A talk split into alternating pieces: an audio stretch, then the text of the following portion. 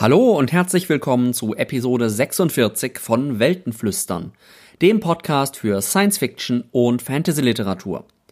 Mein Name ist wie immer Nils Müller und ich habe auch heute wieder drei spannende Bücher für euch mitgebracht. Diesen Monat will ich mich auch nicht lang mit Vorreden aufhalten, sondern euch einfach viel Spaß mit den Buchbesprechungen wünschen. Im weitesten Sinne geht es heute in allen drei Romanen um den Umgang mit Angst und Unsicherheit, denn mitgebracht habe ich euch heute Fall or Dodge in Hell von Neil Stevenson, Die Optimierer von Theresa Hannig und Do You Dream of Terror 2 von Tammy O.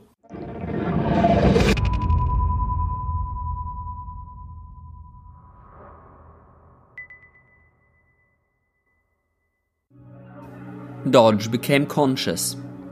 His phone was burbling on the bedside table. Without opening his eyes, he found it with his hand, jerked it free of its charging cord, and drew it into bed with him. He tapped it once to invoke its snooze feature. It became silent. He rolled onto the side and slid the phone under his pillow so that, when the alarm resumed in nine minutes, he would be able to put it back to snooze mode with less trouble. It was a small miracle that his brain contained a sufficient 3D model of his bed and its surroundings that he was able to do what he had just done without opening his eyes. But there was no reason to press his luck. He felt no particular desire to go back to sleep, for he had been enduring a curiously boring dream whose central plot seemed to be the difficulty of finding coffee. In his dream, he was in a small town in Iowa where he had grown up. Its landscape and its cast of characters were commingled with places he had been and people he had encountered during the decades since he had left it in the rearview mirror of his pickup truck. But the grid street pattern of that town, covering just a few square blocks and easily mastered by a boy on a bicycle, was, decades later, the spatial lattice on which virtually all of his dreams were constructed. It was the graph paper on which his mind seemed to need to plot things.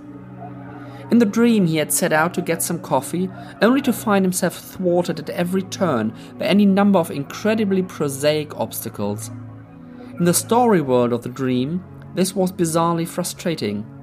It was simply unreal how so many contingencies could get in the way of this simple task. But from the point of view of the awake, or at least snoozing, Dodge, it had all a clear explanation. It was, in fact, very difficult to obtain coffee while lying in bed with one's eyes closed. Wie ihr in diesem, ja, sagen wir mal, meandernden Einstieg wahrscheinlich schon erkannt haben könntet, ähm, ist das der Einstieg in den neuen Roman von Neil Stevenson unter dem Titel Fall or Dodge in Hell.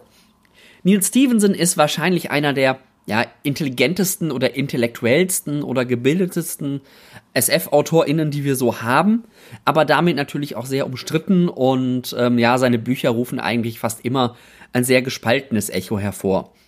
Daniel Stevenson, wenn ihr ihn noch nicht kennt, habt ihr es vielleicht jetzt gerade schon alleine an diesem Intro gemerkt, schreibt sehr lange Bücher mit sehr vielen Abschweifungen. Darunter sind sehr bekannte Klassiker, ähm, auch schon etwas ältere, wie Snow Crash oder Diamond Age oder oder Cryptonomicon. Aber auch in den letzten Jahren hat Stevenson immer wieder ähm, gute und weniger gute oder zumindest umstrittene Bücher hervorgebracht. Ähm, eines, was ich euch hier im Podcast schon vorgestellt habe, ist äh, Amalthea oder auf Englisch Seven Eves, dessen Rezension ihr euch in Episode 18 anhören könnt und von dem ich damals tatsächlich äußerst begeistert war. A Fall or Dodge in Hell begibt sich äh, Stevenson in eine andere Welt und schließt, was die Figuren angeht, wohl an seinen Roman Reamdy an, ähm, den ich selber tatsächlich nicht gelesen habe. Und ich habe auch nicht das Gefühl, dass ich den hätte lesen müssen, um diesen Roman jetzt zu verstehen. Wobei es vielleicht geholfen hätte, weil ich ja nicht weiß, was ich verpasst habe, weil ich den Roman nicht kenne. Aber an sich ist Fall or Dodge in Hell ein alleinstehender Roman. Im Grunde ist es sogar ein doppelter Roman, also es sind mehr oder weniger zwei Romane, zwei Ebenen in dem Roman, zwei parallele Geschichten, zwei parallele Welten, in denen das Ganze stattfindet. Und Stevenson deckt im Roman eben immer eine größere Zeitspanne ab und auch so einiges an Zeitsprüngen. Also wir haben auch hier wieder einen relativ großen Handlungsrahmen. Im Vergleich zu Amalthea ist das ein sehr kleiner Handlungsrahmen, aber ähm, eben auch hier haben wir Zeitsprünge und Bewegungen im Raum, dass Stevenson relativ große Zeiträume abdeckt, so ungefähr eine Lebensspanne in seinem Roman. Äh, der Roman beginnt irgendwann in nicht allzu ferner Zukunft. Ich weiß gar nicht, ob er einen expliziten Jahres, äh, Jahreszahl angibt, aber wir sind irgendwie so in der, in der nahen Zukunft zumindest am Anfang. Das Buch steigt ein mit Dodge, den wir gerade auch kennengelernt haben, der so seine Probleme hatte, wach zu werden. Ähm, Dodge ist ein erfolgreicher Firmengründer, dessen Geschichte wohl auch zum Teil eben in ReamD erzählt wird. Ähm, so ein klassischer Silicon Valley Gründer, Entrepreneur, der wohl irgendwas mit einem Virtual Reality Spiel sehr erfolgreich gemacht hat. Das ist hier aber tatsächlich nebensächlich, denn Dodge ähm, hat am Anfang des Romans schon noch irgendwie für Stevenson Verhältnisse irgendwie 20 oder 30 Seiten, also ganz am Anfang, ähm, eine kleinere OP, eigentlich nichts Kritisches, die geht aber irgendwie schief. Und Dodge stirbt. Ne, das ist jetzt nicht das Ende des Romans, ich spoiler jetzt hier nichts, sondern im Grunde der Anfang. Denn das Problem ist, dass als, als Dodge stirbt, äh, sein Nachlassverwalter sozusagen oder seine Familie äh, einen alten Vertrag findet, den er mal mit so einem anderen Startup abgeschlossen hat, dass sein Körper eingefroren werden soll, um ihn später eventuell wiederbeleben zu können. Ja, da geht es also um diese Kryotechnik, die ja auch heute immer mal wieder diskutiert wird. Damit steigt Stevenson im Grunde in diesen Roman ein. Das Problem mit diesem Vertrag ist, dass es die Firma, mit der der Vertrag abgeschlossen wurde, wohl nicht mehr gibt. Aber dass aus dem Vertrag eben doch deutlich wird, dass es Dodges letzter Wille ist, äh, die bestmögliche Behandlung ähm, oder Lagerung sozusagen in diesem Sinne ähm, zu bekommen. Das heißt, es entspannt jetzt, äh, entspinnt sich jetzt natürlich erstmal ein Streit in der Familie, was das denn für eine Behandlung sein soll und wer die durchführen soll. Und das führt natürlich dann auch zum Rechtsstreit und zu ganz vielen Konflikten und Intrigen, wie das halt bei Familienstreitigkeiten so ist, gerade wenn viel Geld im Spiel ist. Eine der Personenfiguren, die da drin eine ganz wichtige Rolle spielt, ist Corvallis. Ähm, Corvallis ist ein ehemaliger Mitarbeiter und Freund von Dodge, der im Grunde zu, zum Nachlassverwalter von Dodge bestimmt worden ist. Und die Familie und Corvallis und auch noch ein paar andere Akteure, die da irgendwie mit reinspielen, gründen äh, dann eine Stiftung mit viel, äh, etwas von dem Geld von Dodge, um eben die Forschung in diesem Bereich voranzutreiben und sicherzustellen, dass er da immer die beste Behandlung bekommt. Dann kommt es irgendwann so weit, dass im Grunde das äh, komplette Connectome, also die kompletten neuronalen Vernetzungen eines menschlichen Körpers, äh, digitalisiert werden können. Allerdings wird dabei der Körper zerstört. Das heißt, man hat dann zwar das digitale Abbild, aber eben keinen Körper mehr. Und ähm, die Familie beschließt, sich, beschließt halt, dass das irgendwie der Weg ist, den sie gehen wollen mit Dodge. Und irgendwann weit im weiteren Verlauf passiert es dann, dass dieses Connectome nicht nur in einem Computer gespeichert wird, sondern auch im Grunde aktiviert wird. Und dass das in so einer Art virtueller Welt dann ähm, leben kann oder agieren kann. Das Ganze passiert auf der Grundlage einer Doktorarbeit. Ich glaube, es ist der Nichte von Dodge wenn ich das richtig in Erinnerung habe, die halt einfach mal ausprobieren will, was passiert. Und ähm, das funktioniert halt erstaunlich gut. Und Dodge wird zu Egg-Dodge, Dodge rückwärts, und gewinnt nach und nach so ein digitales Bewusstsein.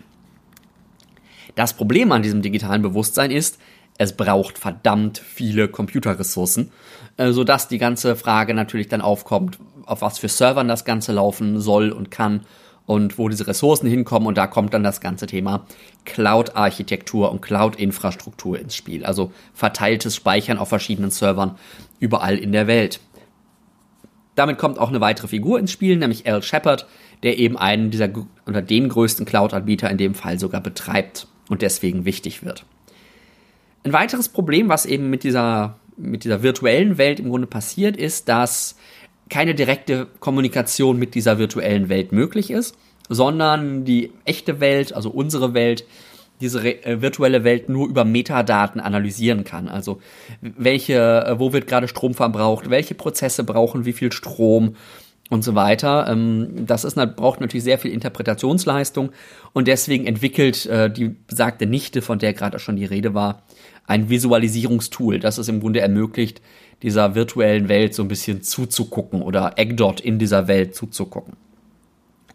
Es ergibt sich dann, dass es immer mehr Menschen gibt, die diese Best Practice Verträge haben. Das heißt, die Verträge haben, die sicherstellen, dass sie immer die bestmögliche Behandlung zum Zeitpunkt ihres Todes sozusagen bekommen. Und naja, die bestmögliche Behandlung scheint zu dem Zeitpunkt zu sein, dass sie eben auch in Computer digitalisiert werden und in dieser virtuellen Welt ähm, ja ans Laufen gebracht werden oder aktiviert werden. Und so entsteht im Grunde eine eigene Welt, eine vollständige Welt mit nicht nur Eggdot, sondern eben ganz, ganz vielen anderen Seelen, sag ich jetzt mal, drin, ähm, in der Eggdot aber nochmal eine ganz, ganz besondere Rolle spielt. Einfach weil er eben der Erste war, der auch dann große Teile dieser Welt aus sich heraus sozusagen geschaffen hat. Also da ist wirklich so eine, so eine Schöpfungsgeschichte im Grunde auch mit eingebaut. Und neben der Geschichte in der echten Welt, die ich euch jetzt so ganz, ganz grob skizziert habe, wie gesagt, Stevenson, in den Romanen passiert immer so unglaublich viel. Da habe ich euch jetzt irgendwie wahrscheinlich um zwei Prozent der Handlung gespoilert oder so mit dem, was ich jetzt erzählt habe. Ähm, aber wir blicken eben auch in diese andere Welt, in diese parallele Welt und sehen, was mit den Menschen dort passiert. Und die zweite Hälfte des Buchs oder das dritte Drittel, irgendwie sowas in der Art, äh, findet auch im Grunde nur noch in dieser Welt statt und entwickelt sich dann tatsächlich auch eher von so einem von so einer Techno Techno Techno Familiendrama, sagen wir mal, hin zu einer Fantasy Geschichte. Die Bücher von Neil Stevenson, wer einmal eins gelesen hat, weiß das, ähm, leben von den Ideen, die leben von seinem Wissen und weniger von der Geschichte, die er ganz konkret erzählt. Und das ist in dem Buch bei Fall und Dodge in Hell auch tatsächlich nicht anders. Ich fange einfach mal an, so ein paar Ideen euch zu erzählen. Ich kann das auch gar nicht abschließend machen, weil sonst äh, wird diese Folge alleine mit dieser Rezension fast eine Stunde dauern. Wir haben einmal einerseits natürlich einen Kommentar zur Gründerkultur im Silicon Valley und den undenkbaren Mengen an Geld, die da bewegt werden. Da gibt es den schönen Satz, ich habe immer wieder so ein paar Zitate. But becoming rich had changed what he believed. Not by the more academic route of challenging his evidence and debating his logic, but by changing the sorts of things that he was predisposed to want to believe. Also da ist, da steckt schon ganz viel drin allein in diesem Satz. Es geht ganz viel ums Funktionieren von Social Media, inklusive den ultimativen Fake News und wie man damit umgehen kann. Ähm, Stevensons Idee ist einfach mal alles, jedes Vertrauen komplett zu zerstören, was man in irgendetwas haben kann, was man im Netz findet mit sogenanntem Fake News Bombing oder so einer Art Fake News Bombing, dass einfach so viel im Netz steht, dass sowieso keiner mehr weiß, was wahr ist oder nicht. Und es dann am Ende auch nicht mehr schlimm ist, wenn irgendwas Falsches da drin steht. Auch eine sehr, sehr spannende Perspektive. Es gibt ausführliche Erklärungen zu der ganzen Kryo- und Wiederbelebungssache, unterschiedliche Herangehensweise, Vor- und Nachteile, die Verbindung zum Thema Datenschutz, all solche Sachen. Gibt's auch wieder ein schönes Zitat. It was the personal data record associated with her account, the result of her having filled out a form years ago when she joined Like and having clicked the Submit button, which, come to think of it, was a pretty strange bit of semantics. Da merkt man auch so ein bisschen so diesen intelligenten Stevenson-Humor, ähm, der auch immer wieder in dem Roman tatsächlich durchblitzt. Wir haben das Thema Kommunikation oder Verstehen von künstlicher Intelligenz oder von Intelligenz im Computer, die wir eben nicht direkt sehen, sondern nur über diese Proxy-Werte oder Metadaten, die wir uns angeguckt haben. Das gilt ja im Grunde auch für unser eigenes Gehirn, was wir auch nur dadurch verstehen, dass wir irgendwelche Stromflüsse darin ähm, beobachten und dann uns irgendwie einen Reim drauf machen, was das vielleicht bedeuten könnte. Es geht um die Zukunftssicherheit von Technik. Was ist, wenn wir uns auf Technik verlassen? Ist die in 10, 20 oder 50 Jahren noch da? Wer stellt sicher, dass kritische Infrastruktur ähm, weiterläuft, gerade wenn es wirklich um, ja, im Grunde dann irgendwann Leben im Computer geht? All diese Fragen wirft Stevenson halt auf. Er wird auch ein bisschen philosophischer und fragt, was passiert, wenn wir echtes Leben nach dem Tod finden. Ja, ähm, das ist auch wieder ein schönes Zitat bei. We have facts. We can actually do this. We can decide what our ultimate destiny is and we can put it into effect. We are the first people in history who, to whom that choice, that power has been given. Also auch da wieder, was passiert eigentlich, wenn wir auf einmal wissen, was nach dem Tod passiert? Wie nehmen wir die Zeit wahr, weil auf einmal sich auch Asynchronitäten zwischen der realen Welt und der digitalen Welt ergeben und eben auch die ganze Frage nach digitalem Bewusstsein. Und das fand ich total spannend. Das ist so die erste Phase, wenn, wenn Dodge oder Eggdot in seiner Welt da erwacht. Jetzt auch noch ein, ein Zitat, was ich sehr schön fand.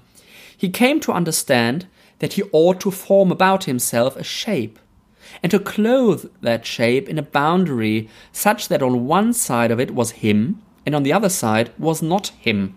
Also alleine diese Idee eines Ich in dieser digitalen Welt, die muss irgendwo herkommen. Auch welche Spuren und Elemente aus dem vorherigen Leben finden sich? All diese Fragen wirft Stevenson auf. Es geht dann auch noch um Transhumanismus, um die Zukunft der Arbeit und, und, und, und, und. Also das ist ein unglaublicher Berg an Themen. Und all diese Themen greift Stevenson im Grunde im ersten Teil des Romans auf. In dem Teil, der noch zum großen Teil in unserer Welt, Welt spielt oder so ein bisschen an der Schnittstelle zwischen unserer Welt und der realen Welt. Das, äh, und der digitalen Welt. Das Buch wechselt dann irgendwann und im Grunde ausschließlich in diese digitale Welt, die vielleicht auch so ein Virtual Reality Spiel in gewisser Weise sein könnte, entwickelt dann so ein Adam und Eva Mythos mit ihrer Vertreibung aus dem Paradies, greift Themen auf wie Kolonialisierung, Vertreibung und Unterdrückung, ähm, komplett andere Gesellschaftsformen. Also da wird er, was die Ideen angeht, ein bisschen wilder, ein bisschen mythischer und definitiv weniger technologisch. Und ähm, ja, da werde ich gleich bei der Meinung noch was zu sagen, aber da hat er mich dann auch leider ziemlich verloren. Man muss bei Stevenson Büchern immer eines wissen. Sie sind lang, sie sind technisch und unglaublich detailverliebt und sehr, sehr meandernd. Ich fand das sehr schön, dass er an einer Stelle in diesem Roman im Grunde beschreibt, wie er selber Geschichten erzählt. Auch hier wieder ein kurzes Zitat. He had a knack for segueing into some other topic that was invariably more interesting than whatever had just been asked of him. Consequently, you could ask him questions all day long, but at the end of that day, you'd have spent three minutes getting answers and many hours talking about other things. And you'd prefer it that way. Also das fand ich wirklich einfach so, so schön, weil da beschreibt Stevenson selbst, wie er seine Geschichten erzählt. Ich mag das grundsätzlich sehr. Und Fall und Dodge in Hell zeigt im Grunde genau auch diese zwei Seiten. Das eine ist eine, sind interessante, spannende, faszinierende Gedankenexperimente und das andere ist eine langwierige Handlung, distanziert erzählt und mit unglaublich flachen Figuren. Aber fangen wir mal von vorne an. In der ersten Hälfte ungefähr des Buchs spielt, die spielt in unserer Welt und in dem so eben an der Schnittstelle oder dem Entstehen dieser digitalen Welt. Und da spielt Stevenson wirklich all seine Stärken aus. Es ist vielleicht ein bisschen langatmig, aber die Highlights sind es definitiv wert und die Ideen, die er entwickelt, sowieso. Das habt ihr gerade schon gehört. Es ist halt einfach typisch Stevenson. Er kann intelligent sein, komisch, nachdenklich, verstörend, tiefgründig, im Grunde alles, was gute Science Fiction ausmacht. Es kommt aber dann der Bruch, als er im Grunde von der Science-Fiction-Geschichte in die Fantasy-Geschichte wechselt.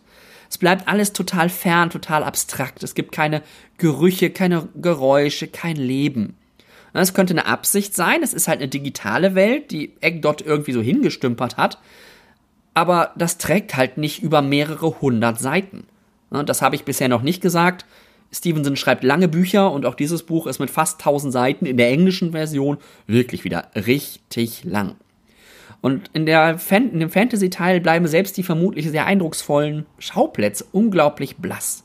Genauso die Figuren. Es gibt kaum Emotionen, wenig ausgespielte innere Konflikte. Alles, was passiert, ist Handlung und sachlicher, Informationen vermittelnder Dialog. Und dann ist auch die Handlung leider nicht allzu gut. Es gibt eine Gruppe, die auf einer Quest ist, aber keiner weiß wieso und warum. Nur, dass diese Familie halt gerne Questen macht und deswegen auf diese Quest geht auch das, was passiert, die Gefahren, die sich ergeben, die passieren halt. Es gibt irgendwo so einen Antagonisten im Hintergrund, aber der ist im Grunde nicht existent. Der, der tritt nicht auf, als Figur ernsthaft, ernsthaft auf. Da habe ich mal eine Szene ähm, rausgesucht, wo das besonders deutlich wird. Es gibt irgendwie so eine große, große Gefahr. Sie sind irgendwo auf Wanderschaft mitten im Nirgendwo und werden von einem riesigen Insektenschwarm verfolgt. Und es dauert so eine Seite oder so, dass sie irgendwie vor diesem Schwarm wegrennen oder auch zwei Seiten. Ähm, es passiert was und dann irgendwann sind sie so müde und sie können nicht weiter. Und jetzt kommt Stevenson. There, the insects caught up with them and did damage, and made going very disagreeable indeed with their propensity for attacking eyes, ears, noses, and mouths. But before panic consumed them, they got deep enough in that Corvus seemed time to set fires. Ja. Oh, wow. Völlig antiklimaktisch, langweilig und mehr passiert dann auch nicht zu diesem Thema. Also, warum? Auch die Verbindung zum ersten Teil, den ich wie gesagt wirklich richtig gut fand, besteht in erster Linie darin, dass da im ersten Teil beschrieben wird, wo diese Welt herkommt und wie diese Welt aussieht. Aber ja, was so sonst Fantasy-Welten auszeichnet, äh, wird im Grunde überhaupt nicht geschildert. Eine innere Logik oder eine historische Sättigung. Man hat so das Gefühl, man bewegt sich in so einem Gerüst. Ne, das kann auch wieder im Grunde zum Ziel passen dessen, was Stevenson inhaltlich vielleicht aussagen mag oder wie diese Welt auch eben so ist, weil sie halt digital geschaffen ist und so ein bisschen dahingestümpert ist. Aber es ist halt als Geschichte unglaublich langweilig und ziemlich anstrengend zu lesen und sehr, sehr, sehr zäh. Es kann auch sein, dass er diese ganzen Sachen irgendwie unter Metaphern, Bergen begraben hat. Dann habe ich sie vielleicht auch schlicht und ergreifend nicht durchschaut. Mir ging es ja, wenn ihr euch meine, an meine Seven Eves oder Amalthea-Rezension erinnert, bei Amalthea damals ähnlich. Da macht er ja auch einen großen Zeitsprung und entwickelt dann im Grunde auch sowas ähnliches wie eine Fantasy-Geschichte. Und ich habe eine kleine Theorie oder eine steile These, warum das so schief geht. Also jetzt in beiden Romanen so schief gegangen ist. Ich will einfach mal behaupten, dass Stevenson keine Welten bauen kann, dass er keine vielschichtigen Figuren entwickeln kann und auch eigentlich keine Geschichten erzählen kann. Was er extrem gut kann, ist Ideen spinnen und auf gleichzeitig unterhaltsame wie lehrreiche Weise beschreiben oder schreiben.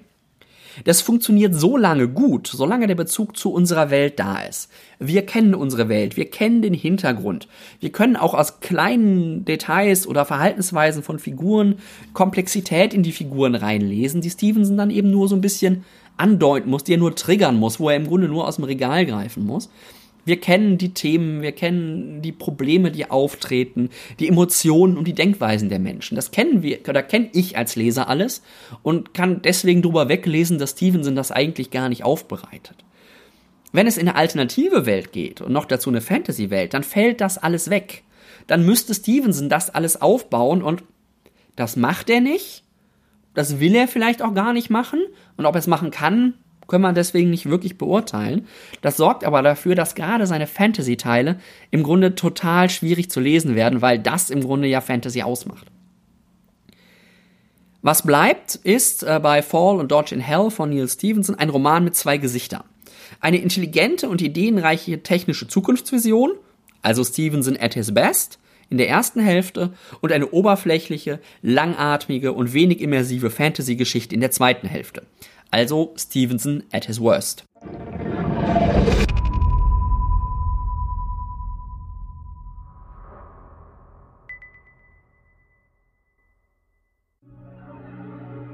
Samson ließ das Lenkrad los und blickte nach draußen.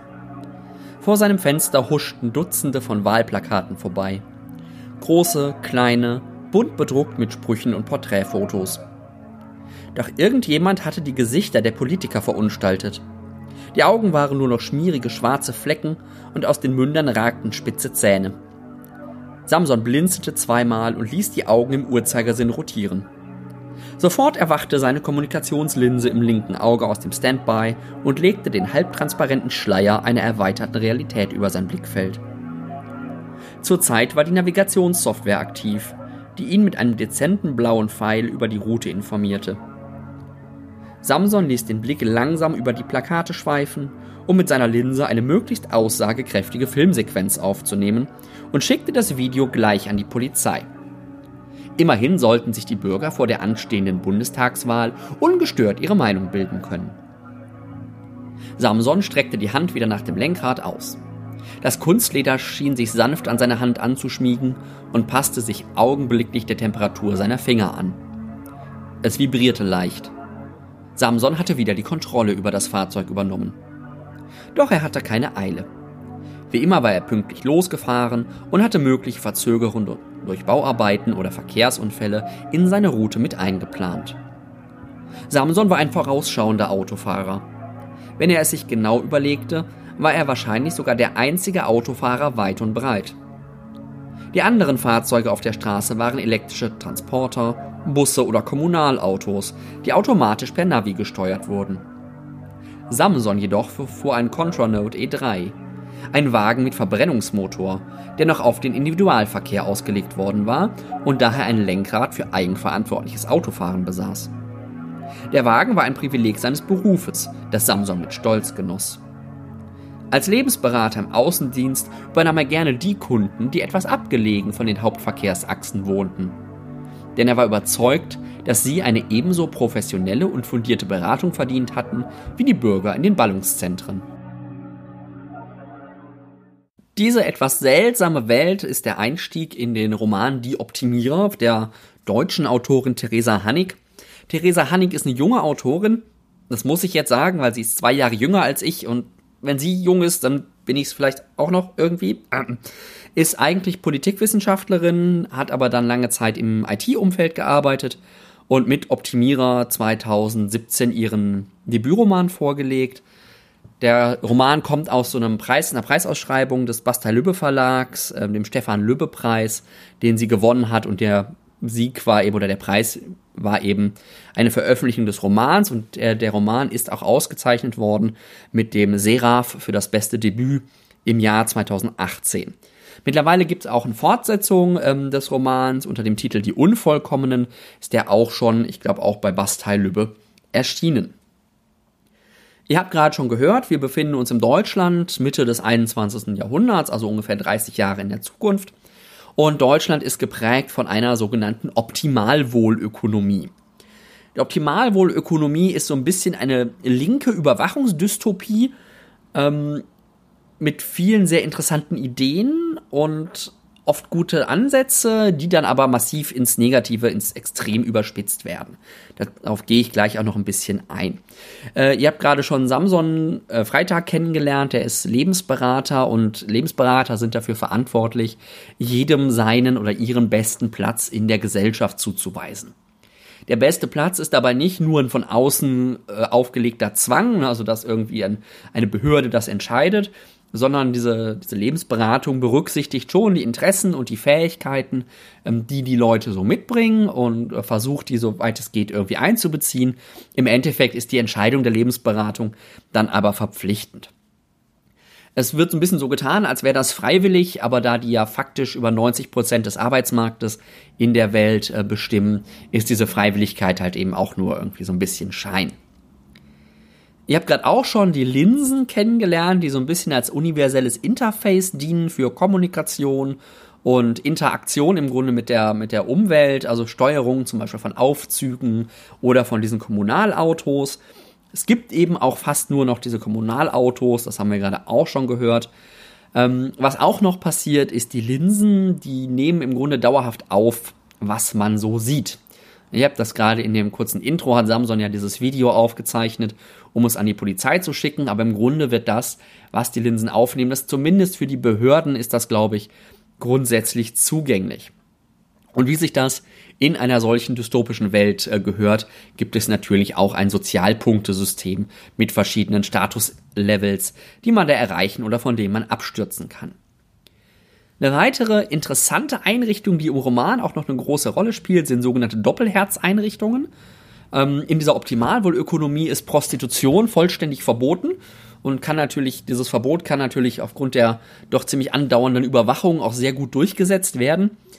Also Prostitution gegen Geld ist verboten. Stattdessen gibt es sowas, was man vielleicht am ehesten als Tinderhäuser beschreiben könnte wo eben Männer und Frauen hingehen, Profile haben und dann können sie gucken, wer ist denn gerade da und können quasi nach rechts oder nach links swipen und andere können das auch und wenn sich zwei äh, zusammentreffen, dann werden sie halt in einen Separé geleitet und können da dann tun, worauf auch immer sie Lust haben. Die funktionieren rein freiwillig und funktionieren auch ohne Geld. Also da wird niemand für irgendetwas bezahlt und sind eben auch öffentliche Einrichtungen im Grunde. Was wir auch noch haben in der Welt ist, äh, dass der Fleischkonsum komplett verboten ist äh, bei wirklich extrem hohen Strafen. Also das scheint irgendwie so auf einer Ebene mit, mit Verrat oder so angesiedelt zu sein.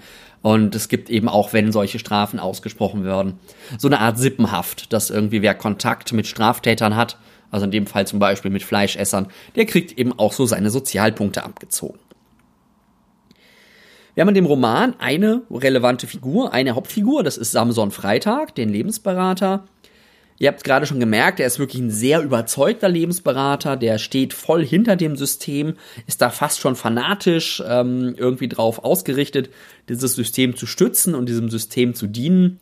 Und was halt passiert, relativ am Anfang des Romans, ist, dass es so zwei, drei Kleinigkeiten gibt, wo wir jetzt alle sagen würden, ja, na, scheiße, das ist eine, eine Krise, aber da kommt man auch wieder raus. Und bei ihm ist es halt so, dass diese zwei, drei Kleinigkeiten dafür sorgen, dass sein Sozialpunktestand massiv abschmiert und damit im Grunde seine komplette Welt zusammenstürzt.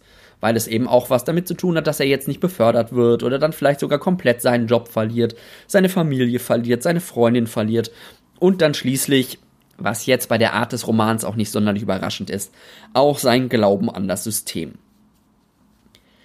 Welche Themen Theresa Hannig in ihrem Roman anspricht, ist, glaube ich, dem, aus dem Aufbau der Welt schon sehr, sehr deutlich geworden. Es geht um eine sehr durchgeplante und sehr durchoptimierte Gesellschaft, durchaus, durchaus auf der Grundlage von eher progressiven linken Ideen, aber eben in massiv zu hoher Dosis und massiv zu hoher Exklusivität sozusagen, ähm, sodass sie dann doch irgendwie auch zum, zum Gift werden.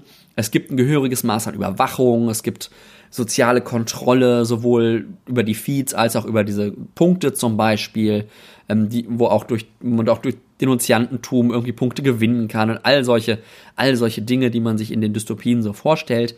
Und wie es sich für eine gute Dystopie gehört, haben wir im Grunde auch den typischen Handlungsverlauf. Es gibt am Anfang, ist die Hauptfigur ein Rädchen des Systems, das dann eben anfängt, dieses System nach und nach zu hinterfragen und möglicherweise auch zu untergraben.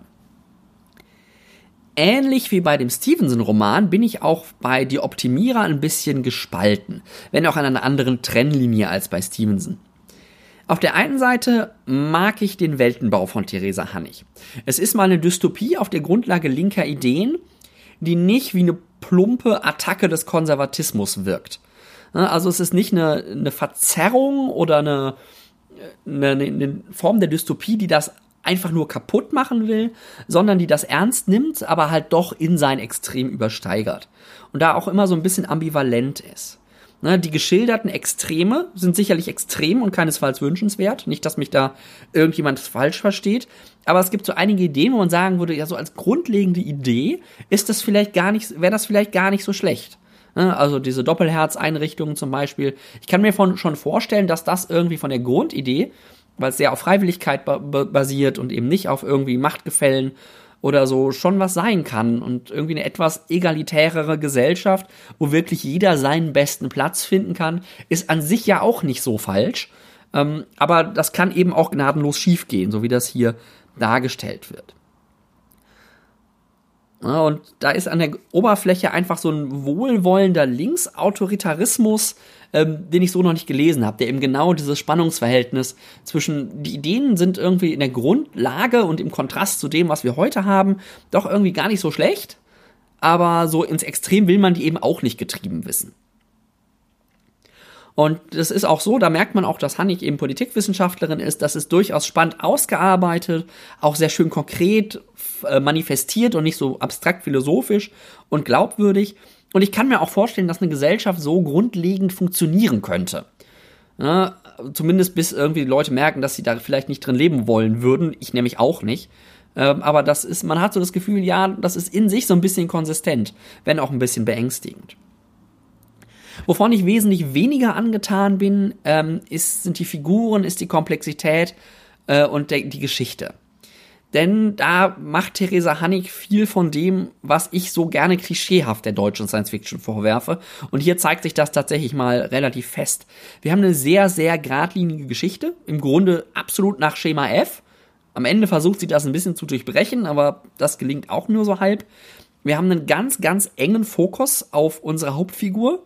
Andere Figuren dienen wirklich nur als Handlungsposten, so wie, wie die Questgeber in irgendwelchen Rollenspielen oder irgendwelche Monster, die auf die eine oder andere Weise zu besiegen sind.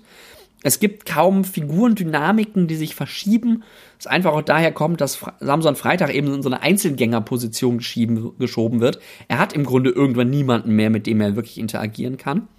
Das Problem ist, also das könnte man ja noch verschmerzen. Das Problem ist, dass auch Samsung sehr, sehr, sehr flach bleibt. Es gibt bei Samson und erst recht nicht bei den Nebenfiguren eigentlich kaum bedeutungsvollen internen Dialog oder ausgespielte Konflikte. Man muss als Leser immer so ein bisschen sich versuchen, sie da reinzulesen, was könnte da jetzt irgendwie sein, wie könnte sich das anfühlen, aber man bleibt eigentlich dann doch immer vor dem Kopf äh, von den Figuren und gerade eben von Samson Freitag. Auch Samson Freitag erlebt das, was passiert, eigentlich nur passiv und handelt eigentlich kaum aktiv. Es wird gegen Ende ein ganz klein bisschen besser, aber wenn man sich so die üblichen Geschichtsschemata anguckt, da ist früher eine gewisse Aktivität ähm, der Hauptfigur ist da einfach schöner und lebendiger und das hier passiert ihm einfach immer irgendwie ganz viel. Dabei lässt Hannig dann noch einiges an Möglichkeiten liegen, die Menschen, die sie ja eigentlich in ihrer Welt hat, irgendwie weiter aufzubauen. Es bleibt alles irgendwie so ein bisschen an der Oberfläche. Und auch das Ende hat mich nicht so wirklich überzeugt. Es soll überraschen, wirkt für mich dann aber doch unglaublich konstruiert, wenig rund und so ein bisschen so ein, so ein Deus Ex Machina. Ich habe da vielleicht die Vermutung, dass irgendwie gegen Ende des, der Überarbeitung, als sie das dann noch geschrieben hat, klar war, dass es vielleicht einen zweiten Teil geben soll und sie dann das noch irgendwie so rein konstruiert hat, dass man da einen zweiten Teil gut dranhängen kann. Theresa Hannig entwirft in Die Optimierer eine sehr interessante Überwachungsdystopie auf der Grundlage linker Ideen. Allerdings ist die Handlung sehr vorhersehbar und das Innenleben der Figuren bleibt extrem unterbelichtet.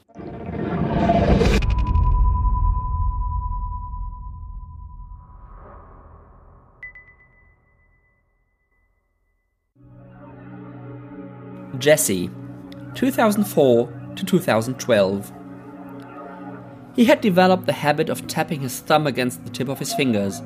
The index first, three, four, five again and again, perfected to a quick, quiet art.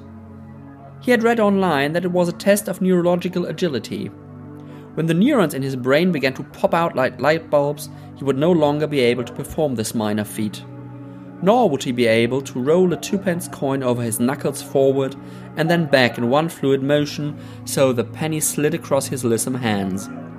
Another skill mastered over years of staring out the window during tutorials, watching blossoms fall, and thinking about death.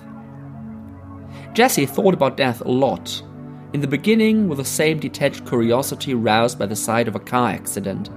He had been told that he would die before he turned 20.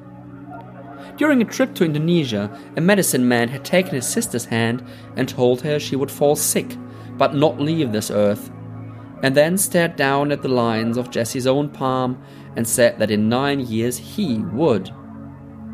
It was only after his sister's preternatural recovery from cerebral malaria that Jesse began to give some thought to how he might die. He'd been 11 then, young and relatively healthy, it was unlikely to be an accident of genetics or something insidious and tragic like leukemia. He hoped that, when death came, it would be quick as a knife. Something as dramatic as a car accident or gunshot wound seemed to him romantic, but unlikely.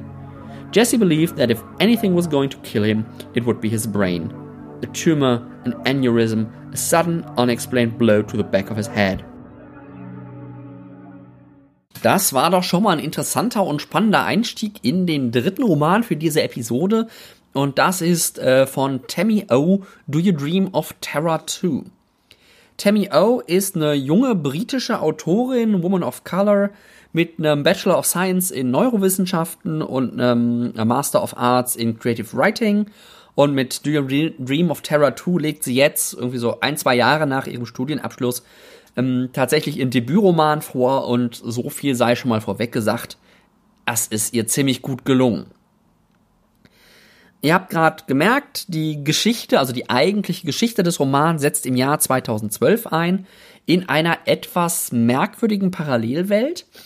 Die Raumfahrt ist in dieser Parallelwelt deutlich weiter als in unserer. Es gibt also schon Stationen auf dem Mond, dem Mars und auch im, in der Umlaufbahn um einen der Jupitermonde. Ähm, und auch gerade Großbritannien ist in der Raumfahrt sehr stark vertreten und ein ganz relevanter Player. Gleichzeitig scheint die Popkultur im Grunde so zu existieren wie die Popkultur, wie, wie wir sie kennen. Also es gibt, meine ich, auch irgendwie an ein, zwei Stellen mal Referenzen auf Harry Potter und all solche Dinge. Also da leben wir im Grunde in einer sehr, sehr ähnlichen Welt wie heute. Das hat mich ein bisschen verwirrt, weil ich nicht so genau verstanden habe, was der Status dieser Welt ist im Verhältnis zu unserer, zu unserer Bekannten. Und eigentlich hätte Tammy O die Geschichte auch einfach 50 Jahre in die Zukunft verlagern können. Ich habe jetzt so spontan keinen Grund gefunden, warum sie das unbedingt in, ja, im Grunde der schon der nahen Vergangenheit sozusagen spielen lassen musste. In dieser Welt im Jahr 2012 steht ein ganz großes Ereignis bevor. Und zwar der Beginn der Kolonialisierung des ersten Exoplaneten, also des ersten äh, Planeten außerhalb unseres Sonnensystems, der in der Lage ist, menschliches Leben zu tragen. Es geht um ein Raumschiff, das starten soll, um eben die ersten Pioniere sozusagen zu diesem Planeten, Terra 2 genannt, ähm, zu bringen. Und diese Crew ist etwas merkwürdig zusammengesetzt. Es sind insgesamt zehn Personen und zwar Erwachsene, gemischt aus Erwachsenen und Jugendlichen. Da für die Reise nach Terra 2 23 Jahre eingeplant sind, ist wohl die Überlegung, dass die ähm, Erwachsenen im Grunde in erster Linie die Reise ähm, steuern und kontrollieren sollen und die Jugendlichen anlernen sollen und die dann wiederum bei der Landung auf Terra 2 in der Lage sind, da ähm, die Kolonie anzusetzen oder zu starten. Es ist wohl auch so, dass geplant ist, dass irgendwie zwei, drei Jahre nach dem Start des ersten Schiffes weitere Schiffe starten, die dann eben auch weitere Kolonisten auf Terra 2 bringen sollen. Wir haben in dem Roman einen relativ engen Fokus auf die Jugendlichen. Das habt ihr vielleicht gerade dem Intro auch schon entnommen. Da ging es ja zum Beispiel um Jesse. Das heißt, wir haben ein relativ enges Figurenkarussell. Äh, wir haben einmal die Zwillinge Astrid und Juno. Das ist Astrid, ist eine Träumerin voller Ideale und wir haben Juno, die sehr, sehr vernünftig, ein bisschen verkopft ist und auch so ein bisschen ein Kontrollfreak. Wir haben die sprachbegabte, kommunikative ähm, Poppy, die so ein bisschen als Gesicht der Mission fungiert. Den ehrgeizigen Harry, der ist Commander in Training und mit einer ganz, ganz hohen Anspruchshaltung und irgendwie auch einer gewissen Arroganz ausgestattet. Dann ist er der geniale ähm, Ingenieur Elliot, der sehr einzelgängerisch ist und sehr gerne für sich bleibt und sich so im sozialen Kontext ein bisschen schwer tut, der aber ganz, ganz eng befreundet, ob seine Freundin im engeren Sinne ist, wird nicht so ganz klar, ist mit Ara. Ara ist sehr lebensfroh, manchmal ein bisschen sorglos. Und dann haben wir noch Jesse, den habt ihr gerade im Intro kennengelernt. Der ist getrieben und ein bisschen fanatisch. Und ihr habt vielleicht auch gerade schon so eine Ahnung, wenn mal genau auf die Formulierung der Wahrsagerin achtet, ähm, warum das sein könnte. Die Geschichte wird erzählt aus der wechselnden Perspektive der Jugendlichen und setzt ein kurz vor dem Start der Mission. Das, was ich euch gerade vorgelesen habe, war eines der typischen Elemente der Erzählung. Das war so eine kurze Rückblende in die Vorgeschichte der Jugendlichen. Die gibt's immer wieder, ähm, entweder in die Zeit quasi, bevor sie auch mit ihrer Ausbildung für diese Mission angefangen haben oder dann auch in die Zeit, während sie an so einer ja, Elite-Schule waren, im Grunde so ein Elite-Internat, wo sie eben dann konkret auf diese ähm, Mission vorbereitet wurden und wo auch eben ein ganz intensiver Auswahlprozess stattfindet, dass von den anfänglich, ich glaube, irgendwie 200 Jugendlichen dann halt die Handvoll ausgewählt wird, die am Ende auf die Mission gehen soll. Das heißt, wir kennen, wir erleben Geschichten vor der Zeit in dieser Schule, Geschichten aus dieser Schulzeit und dann eben die eigentliche Handlung findet statt in der Zeit der Mission. Es geht auch in dem Roman in erster Linie um den Flug, um die Reise. Es geht jetzt nicht um ein großes Panorama der ganzen langen 23 Jahre und dann den Beginn der Kolonialisierung oder so. Wer sowas lesen möchte, dem würde ich ähm, den Roman Aurora von Kim Stanley Robinson sehr ans Herz legen, den ich euch in Episode 8 vorgestellt habe. Es geht vielmehr um eine Nahaufnahme, im Grunde einen ganz engen Fokus auf diese konkreten Figuren und auf den Zeitraum ungefähr um den Start der Mission herum, ein paar Monate vorher und ein paar Monate nachher. Thematisch wirft Tammy O in erster Linie einen psychologischen Blick auf die handelnden Figuren, entwickelt aber auch so zwei, drei interessante übergreifende Gedanken also die übergreifenden Gedanken oder die eher soziologischen Gedanken, würde ich jetzt sagen. So, was, was für eine Rolle spielt eine solche Mission überhaupt? Warum wollen die Menschen das überhaupt? Wie ist das auch mit Religion zu vereinbaren? Ähm, aber geht es im Grunde überhaupt um die Kolonialisierung oder geht es im Grunde nur um das, was auf der Erde passiert? Ähm, das ist so ein bisschen so eine, so eine soziologischere Ebene, die sie da drin hat, aber den großen Fokus legt sie im Grunde auf die psychologische Ebene. Und zwar dadurch, dass im Grunde alle Jugendlichen ihre eigenen Gründe haben, an Bord zu sein und auf diese Reise zu gehen. Das ist ja schon irgendwie eine sehr besondere Sache zu sagen, mit 13, glaube ich, in dem Fall, zu sagen, ja, ich mache jetzt sechs Jahre Ausbildung in dieser besonderen Schule und erkläre mich bereit, danach auf eine Mission zu gehen, von der ich niemals wiederkommen werde.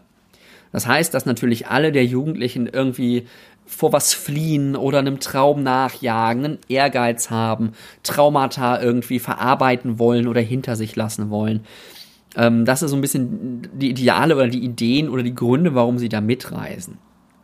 Es zeigt sich dann aber auch relativ schnell nach Beginn der Reise und eigentlich auch schon vor Beginn der Reise, dass die Realität irgendwie ganz, ganz anders ist, als sie alle erwartet haben.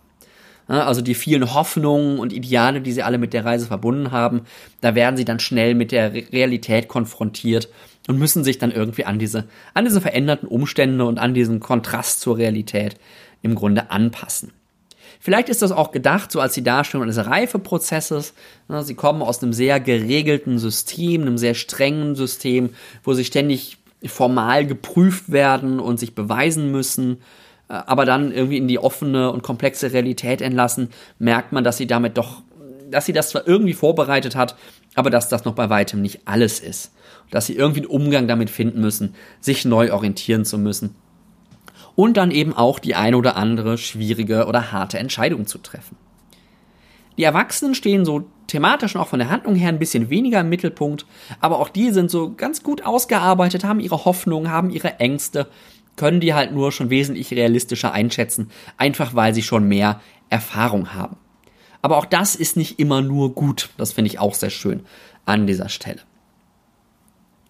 Ich mag den Roman ähm, grundsätzlich sehr. Also Do You Dream of Terror 2 von Tammy O hat mir wirklich richtig gut gefallen. Er wirft eine schöne, spannende Nahaufnahme auf eine sehr kurze, aber entscheidende Phase im Leben eben der Erwachsenen, aber gerade der Jugendlichen und weist dabei viel auf die psychologische Entwicklung hin. Die Autorin lässt sich die Zeit, das auch tatsächlich darzustellen. Sie erzählt viel über die Jugendlichen, das Aufwachsen und auch die Suche nach einem Platz in der Welt, auch wenn das jetzt doch eine sehr, sehr andere Welt ist als die, in der wir so alle versuchen, unseren Platz zu finden. Es gelingt ja auch sehr gut, die unterschiedlichen Persönlichkeiten und Entwicklungen darzustellen und dabei ja auch nicht wirklich zu werten, nicht irgendwie zu, zu Guten und zum Schlechten zu machen, sondern einfach die Auswirkungen auf die Interaktion zwischen den Figuren zu zeigen, eben die Traumata, die Wünsche, die Ängste, die da eine ganz wichtige Rolle spielen. Auch die Handlung ist wirklich glaubwürdig und spannend. Sie ist sehr gefällig geschrieben, passend in der Tonalität zu der Situation und zu den handelnden Figuren. Es passiert auch oft über weite Strecken des Romans. Der Roman hat relativ viele Seiten, aber las sich eigentlich sehr schnell. Nicht viel mehr, als dass Gespräche stattfinden, die immer mal wieder durch große Ereignisse oder kurze Action-Szenen unterbrochen werden. Und das macht wahrscheinlich auch wieder das Gefühl dieser Reise, dass viel einfach vor sich hin fließt, ohne dass was passiert und dann kurze, intensive Szenen ähm, oder Momente stattfinden, wo schnell reagiert werden muss, wo Action passiert, wo Gefahr entsteht ähm, das Ganze dann durchbrechen. Das gelingt dir also sehr, sehr gut, dieses Timing und diesen Fluss, diesen entspannten Flow mit den kurzen Brüchen und äh, spannenden Momenten darzustellen.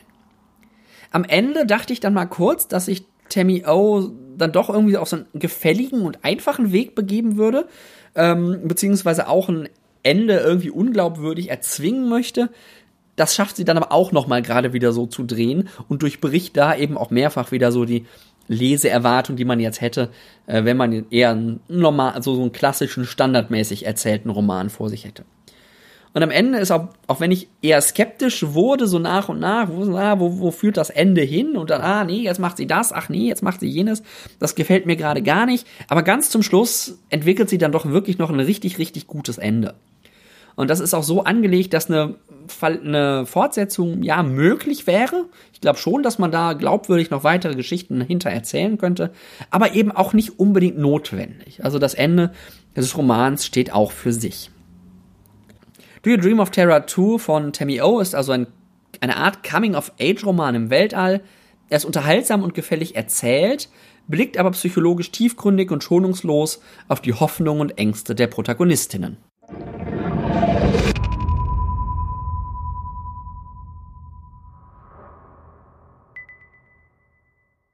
Ja, und das war's dann auch schon wieder mit Episode 46 von Weltenflüstern. Ich hoffe, es waren für euch paar interessante Buchtipps dabei. Wenn ihr mir Kommentare, Anmerkungen, Fragen oder sonst was hinterlassen wollt, freue ich mich immer ganz besonders, wenn ihr das auf der Webseite tut. Zu dieser Episode unter weltenflüstern.de slash 46.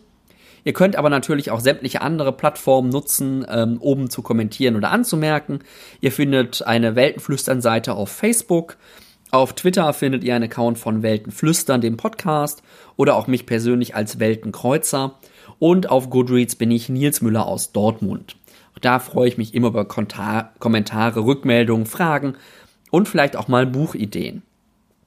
Wenn euch diese Episode gefallen hat, könnt ihr Weltenflüstern natürlich abonnieren, wie bei jedem vernünftigen Podcast, auf der Plattform eurer Wahl, Apple Podcast, Google Podcast, was es da draußen alles für Plattformen gibt. Ich sollte überall zu finden sein. Im Zweifel findet ihr den RSS-Feed zum Abonnieren, aber auch einfach auf der Webseite. Mittlerweile gibt's Weltenflüstern sogar auch bei Spotify.